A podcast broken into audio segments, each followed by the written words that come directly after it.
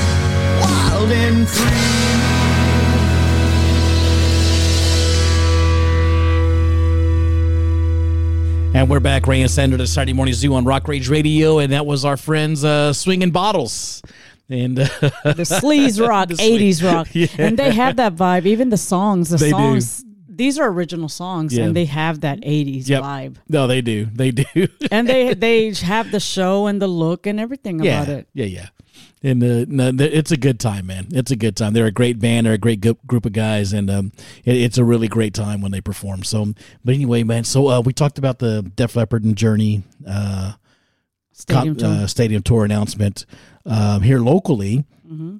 February 17th of next year, yeah. uh, we're going to have uh, Dangerous Toys mm-hmm. uh, with uh, our friends and Stress Level Red. You know, shout out to uh, to the Reverend Mike Stalinski and the boys. We played them a little earlier, played Fading Out. And then also um, added to the bill was um, our our guest for the next hour. In the second hour will be a Dead Man's Hand. So yeah. that's going to be a great show, man. And, you know, and, and of course, you know, Jason McMaster, singer of Dangerous Toys. He was our minister. He married me and Sandra at our wedding. Yeah, we have his autograph on our marriage license. yeah, we yeah we do. that's pretty funny. So, yeah. but uh, that's going to be a great show. And every time Jason comes into town, we go see him, and he always gives us a big old hug and asks us how we're doing and and things of that nature, man. And uh, he's just a really great guy, and uh, and we were so fortunate to be able to get him to do our wedding. And, and you uh, guys shared the stage with him, and we did. We played a Judas Priest song with him because he also has a Judas Priest uh, tribute band. Yeah, and um, which I've seen before here at BFE Rock Club. And uh, but dude, so that's gonna be a great show, and there's a lot of lot of other great shows coming up. I know Scroll Keepers playing um, here uh, locally, and the Scourge. Um, I'm doing a show with Santa Oscuridad, a scout bar, on uh, December 29th. Uh-huh. Um, I'm doing a show on uh, December 17th with uh, with my tribute thing, and um, just a lot of stuff going on here locally, man. So, you know, check out our page for all the different. Um, listings and um and dude go out and support some live music man yeah go out and support some live music and um and um and, you know to, you know just so we can you know just keep doing our thing right yeah but um but anyway man hey so let's wind down the second hour let's play a few more tunes and then uh when we come back we'll uh, in the second hour we'll be joined by our friends in uh, dead man's hand let's do it